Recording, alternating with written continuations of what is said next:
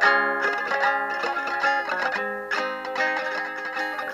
everyone, you're listening to Life for Experts.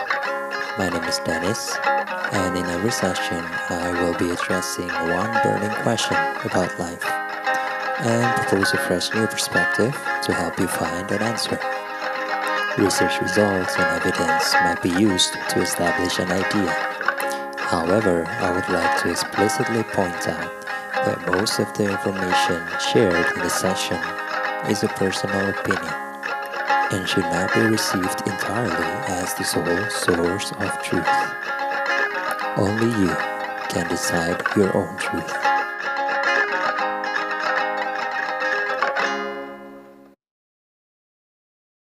The question I would like to discuss with you today is Should I be more friendly? Yes, sometimes we question ourselves whether we can be more friendly or not. That is the fact. It is a simple act of caring about what other people think about us. In a world where kindness and unity are seen as ideal, each one of us is expected to be nice and friendly towards one another. However, as we may have known by now, characters are built and developed from different blocks in life which are all unique to every single human being. Friendliness is not a single character, but it is rather a sense that other people feel when we demonstrate multiple complementary characters. However, if we have to put a definite name on it, usually friendliness is strongly correlated with agreeableness, which has now become a highly utilized term in personality studies.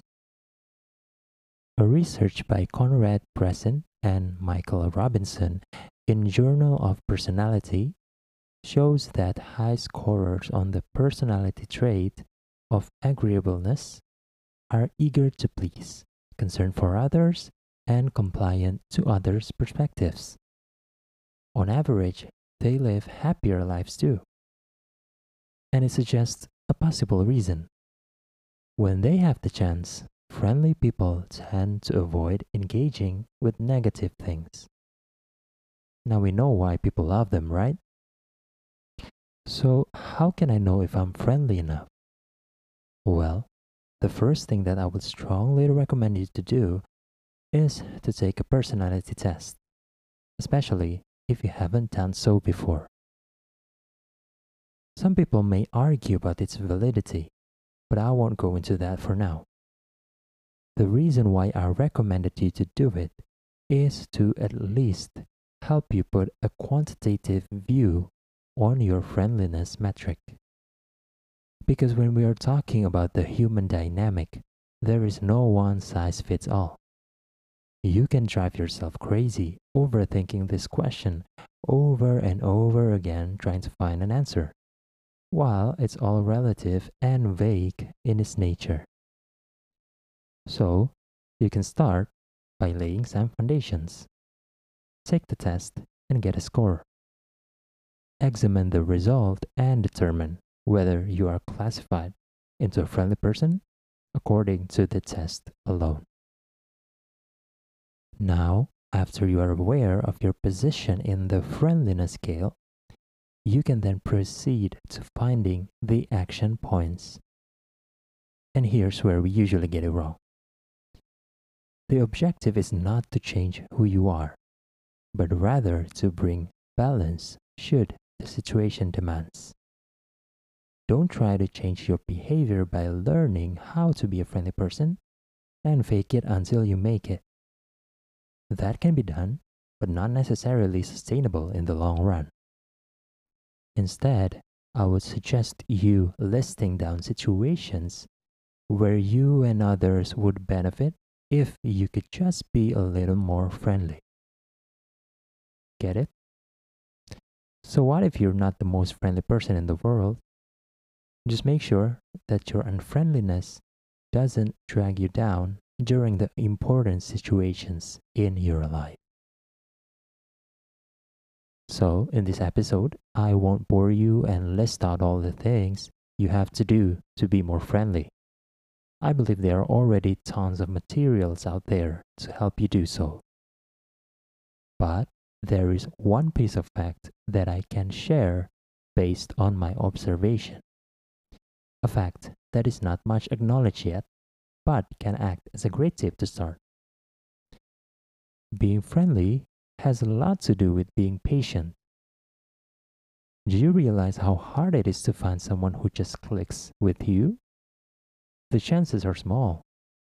That means most of the time, the people you meet will have their own differences and traits that may or may not suit you.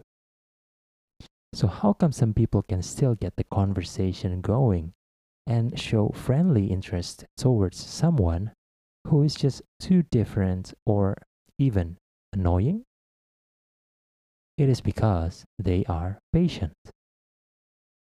Rather than showing sudden rejection and walking away, friendly people give time. They listen and they accommodate as long as they can handle. That level of patience is the one that makes a difference. So, when you are in a situation where you would really benefit from being more friendly, even though you're not, you can start by cranking up your patience level towards others. It can really show a significant impact towards your overall perceived friendliness. So, are you ready to be more friendly? I would love to hear what you think. Shoot me an email at Dannis, D-A-N-N-I-S, at lifeforexpert.com or connect with me through my website in lifeforexperts.com, my Twitter in at lifeforexperts, or my Instagram in at lifeforexpert without the letter S at the end.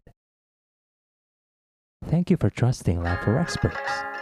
Never stop learning to become an expert in life. I'm Dannis, and I will see you next time. Bye.